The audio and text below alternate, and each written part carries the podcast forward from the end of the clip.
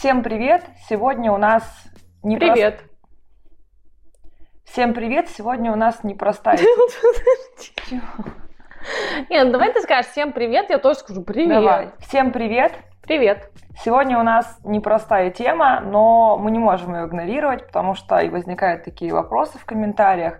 Ну и в целом такие ситуации, к сожалению, но случаются в нашей жизни у каждого. А, тема сегодня – это переживание горя, переживание утраты близкого. То есть как пережить смерть близкого. Да, к сожалению, рано или поздно любой человек сталкивается с этой темой, потому что э, где есть жизнь, там есть и смерть.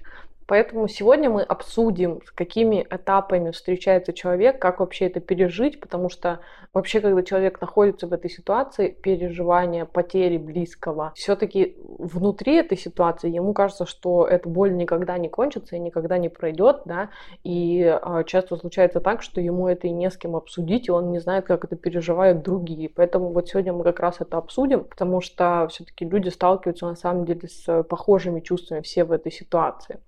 А, отметим, что есть разные тоже ситуации. Допустим, допустим, вот, например, живет девушка, и у нее умирает там бабушка, и она на эту тему как-то вообще не испытывает никаких эмоций. Тут важен контекст. То есть это не обязательно, то есть это может быть и нормально. Я, например, могла быть не близка с бабушкой, mm-hmm. либо там уже было несколько лет бабушка болела, и я уже во время ее болезни как бы подготовилась к переживанию этого горя, и поэтому, когда это случилось, у меня это в принципе, я сразу выхожу в стадию принятия. То есть там нету стадии депрессии. Такое может быть. Uh-huh.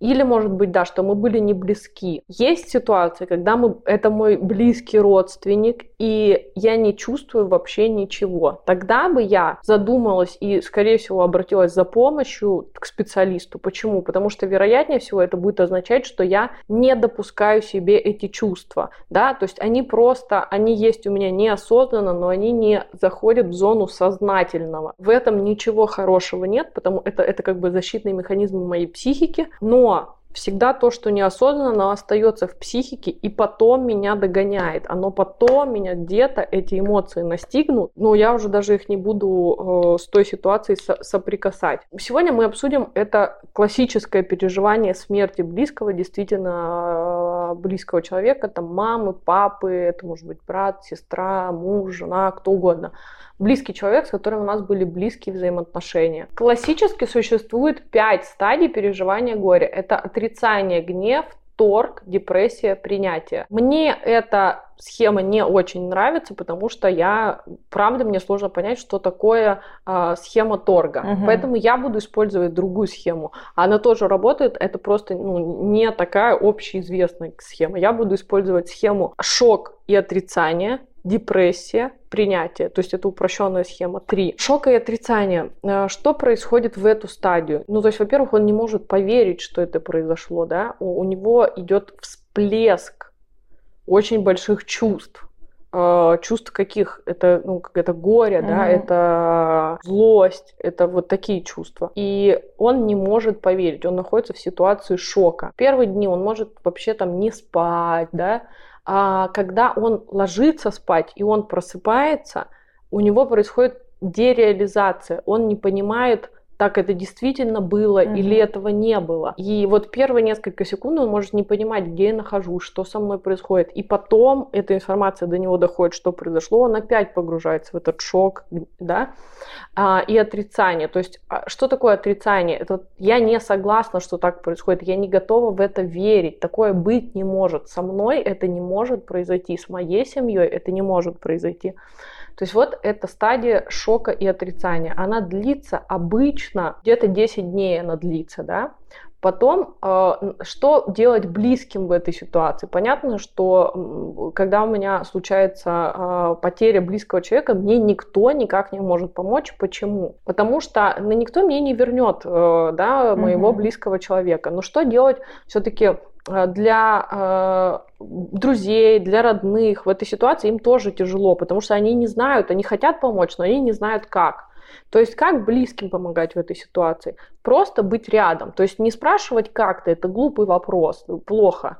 А просто быть рядом, заботиться о быте человека оставаться с ним на ночь, проводить с ним все дни. Во-первых, в первые, там, вот первую неделю человек еще, а, он находится в стадии шока, но он еще не находится в стадии депрессии. Почему? У него очень много дел. Ему нужно заниматься организацией похорон, да, и вот, вот э, всеми этими делами.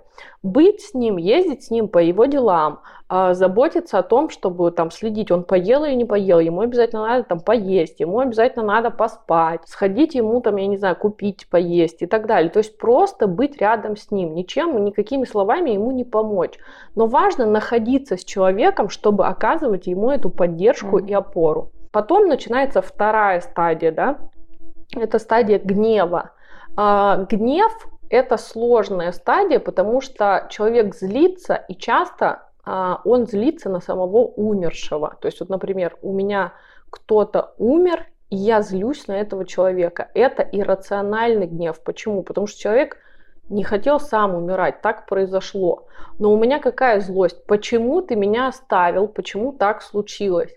И люди часто ну, пугаются этого, потому что mm-hmm. они хотят, э, ну, они же любят этого человека, который умер, то есть и так все плохо. А, а тут еще я начинаю злиться, они начинают себя за это винить. То есть вот а, на самом деле во время смерти близкого человек соприкасается с очень сложными эмоциями, такими как гнев и такими как чувство вины, потому что сразу начинается диалог с собой, и вспоминание всех ситуаций, где блин, я же могла тут маме позвонить, я могла ей вот тут позвонить, а вот тут мы могли вместе время провести, а вот там я на нее накричала, а вот там я на нее разозлилась. И начинается чувство вины просто сумасшедшего характера, да, то есть очень большое угу. чувство вины.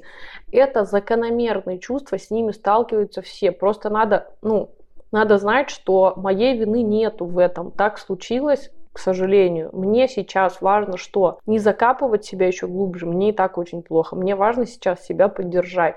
Во-первых, вот это чувство злости на умершего, да, оно может быть. Может быть чувство злости на Бога, на мир, на что угодно, потому что это несправедливо. Вопросы справедливости встают. За что мне это? Но вопрос, за что мне это или почему так случилось? Опять же, могут быть всякие мысли, которые могут пугать. То есть, например, я могу думать, а почему вот умер мой близкий человек, такой хороший, добрый, а вот близкий человек э, моей подруги не такой хороший, не добрый. Почему он жив? Да? То есть мысли такого рода, которые меня саму и будут пугать. То есть мне будет казаться, что я как будто бы желаю смерти другим mm-hmm. теперь. Это тоже нормальные мысли, с ними сталкивается человек во время потери близкого, да, то есть это одна из частей его переживания. И важно не ругать себя за это, не запрещать себе это все подумать, а наоборот поддержать себя, потому что я сейчас нахожусь в очень сложном периоде, мне важно наоборот себя поддержать. Дайте себе это почувствовать, это временно и это пройдет. То есть вторая стадия это гнев, это и меня могут злить все, то есть условно я могу стоять на похоронах и думать, почему ты сильно громко плачешь, ты вообще не плачешь. Меня злят все вокруг, потому что этот гнев у меня вырабатывается, и мне нужно для него найти объект. То есть все вокруг могут стать mm-hmm. плохими.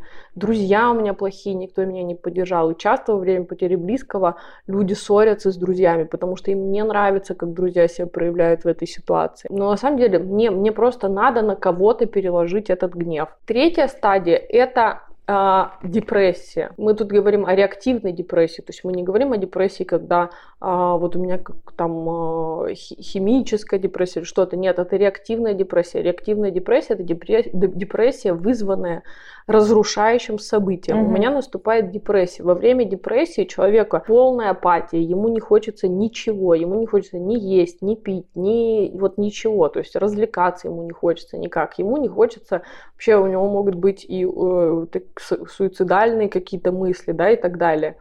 А здесь что важно знать? То, что это, это временно, это обязательно закончится. У этого есть конец, у этого есть предел, но это надо пережить. Как это надо пережить? Мне надо плакать, то есть во время депрессии мои, вообще во время потери близкого у меня какие задачи? Вот задача на год – это оплакивание моего близкого, то есть плакать, оплакивать то, что его нету, думать о нем, вспоминать о нем, расстраиваться, и погружаться в эту депрессию. Нормальные чувства, которые приходят. Да, почему? Потому что э, если я погружусь в эти чувства, ну, это ужасные чувства, э, очень, э, они очень тяжелые. Но если я в них погружусь, то это мне позволит через год, то есть в идеале через год или полтора, у меня уже нет депрессии, а у меня уже что? Это такая легкая, добрая грусть, что здорово, что у меня был такой близкий человек. Mm-hmm. Очень жаль, что его не стало, но как классно, что он у меня был. У меня теплые чувства к нему. А в случае, если я не дала себе пережить это горе, потому что там, мне пришлось взять себя в руки, я не хотела допускать эти чувства, мне было страшно с ними соприкасаться, то тогда что будет? Тогда, может, ты встречалась с такими людьми, которые, вот, например, там у женщины, допустим, у девушки, там, папа умер, когда ей было там 12 лет, а ей сейчас 37, и она, рассказывая о нем, что вот мой папа, у нее слезы сразу на глазах. Это что значит? Что у нее как будто для нее это случилось вчера. Mm-hmm. Эта история еще очень свежая для нее, не да? Не пережиты все эти эмоции. Не пережитая. Либо у там а, женщины умер муж, прошло 10 лет, она тоже все еще, говоря при воспоминании, подумав о нем, у нее сразу эти эмоции. Это о чем говорит? То, что все эти эмоции она не пережила, она их носит все с собой. Безопаснее для себя самого, и вообще, да, это правда, а, время переживания горя в классике это год либо полтора. Через год и полтора при хорошем переживании, при хорошем оплакивании я выхожу уже в норму жизни. То есть норма жизни это какая? Это принятие. То, что я, мне не нравится это событие, но я согласна с тем, что так случилось. То есть это у меня уже не вызывает разрушающих чувств, это вызывает у меня уже добрую грусть. Как здорово, что у меня был такой папа, да? И вот в этой стадии депрессии, переживания горя, конечно, человеку ну, очень плохо. Он переживает злость, он переживает чувство вины, он переживает злость на умершего человека, он может вообще начать ненавидеть весь мир, потому что мир несправедлив. У него есть, появляются вопросы вообще разного характера, о смысле жизни, о смысле моей жизни, а зачем тогда вообще жить, если все умрут, угу. а зачем нужна эта жизнь, да, и так далее. И вот, конечно, каждый сталкивается со своим собственным горем, и никому этого не понять но тоже не, не запираться одному, а позволить своим близким, позволить своим друзьям. Понятно, что ничего тебя в эту секунду не развлечет, но э, друзья все-таки будут себя как-то проявлять, они тебя будут куда-то звать, они будут тебя, тебе это не будет приносить радости, но надо тоже иногда ходить на все эти мероприятия, чтобы потихоньку социализироваться, потихоньку видеть, да, что есть еще, то есть у меня что-то происходит, а за окном еще есть жизнь, то есть жизнь продолжается по большому счету, mm-hmm. да. А, надо не стесняться пользоваться поддержкой. Это может быть, можно обратиться к психологу, можно обратиться к какому-то духовному наставнику, можно обратиться к Богу, все что угодно, все, что вам подходит.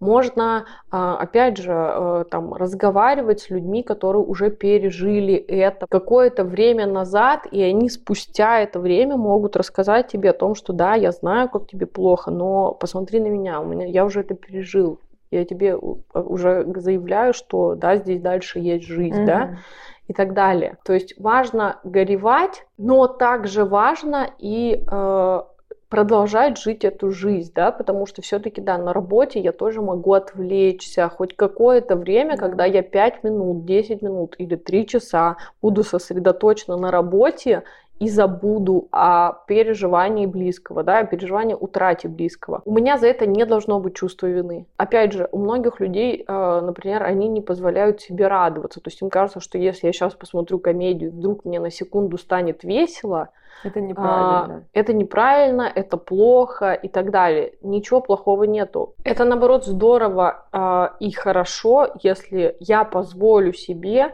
на 2 секунды на 5 минут порадоваться, забыть, дать себе другие эмоции, да? Вот все эти чувства, они очень тяжелые, но я должна помнить о себе, что это время, этот год, да, я сейчас буду страдать, переживать. Важно это не затыкать в себе, потому что иначе потом эти чувства меня настигнут.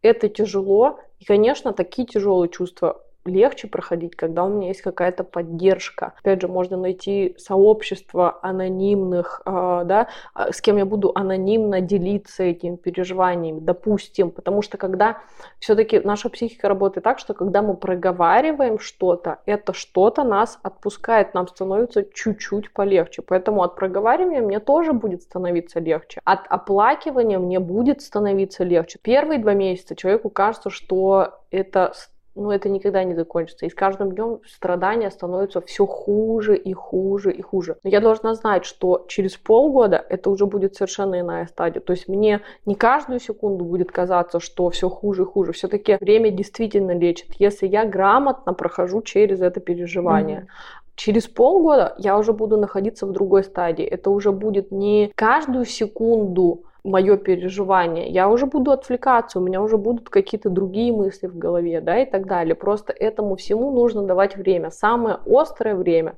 – это первые два месяца, потому что в это время я но мне кажется, что не будет конца и края этому страданию, что я это не смогу пережить, что это непонятно, как пережить, да, дальше будет становиться легче, я буду дальше включаться в свою жизнь, я буду приходить к этому принятию, я буду учиться, как жить теперь без этого человека. Это очень тяжело, но эти чувства можно пережить все-таки, и э, важно это сделать безопасно для себя. Это звучит э, цинично, но все-таки моя жизнь продолжается, да, и э, солнце продолжает светить. Угу.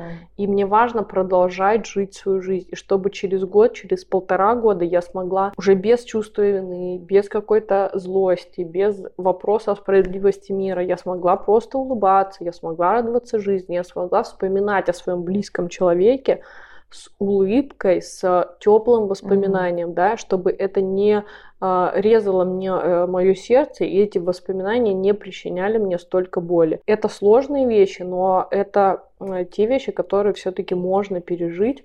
Несмотря на то, что они, ну, это одна из самых травмирующих вещей, наверное, в жизни, да. Поэтому, да, важно оказывать себе поддержку, важно понимать, что у этого страдания все-таки есть конец, он действительно есть. Спасибо, что были с нами, спасибо, что смотрите наши выпуски. Мы стараемся быть полезными. Пока. Пока.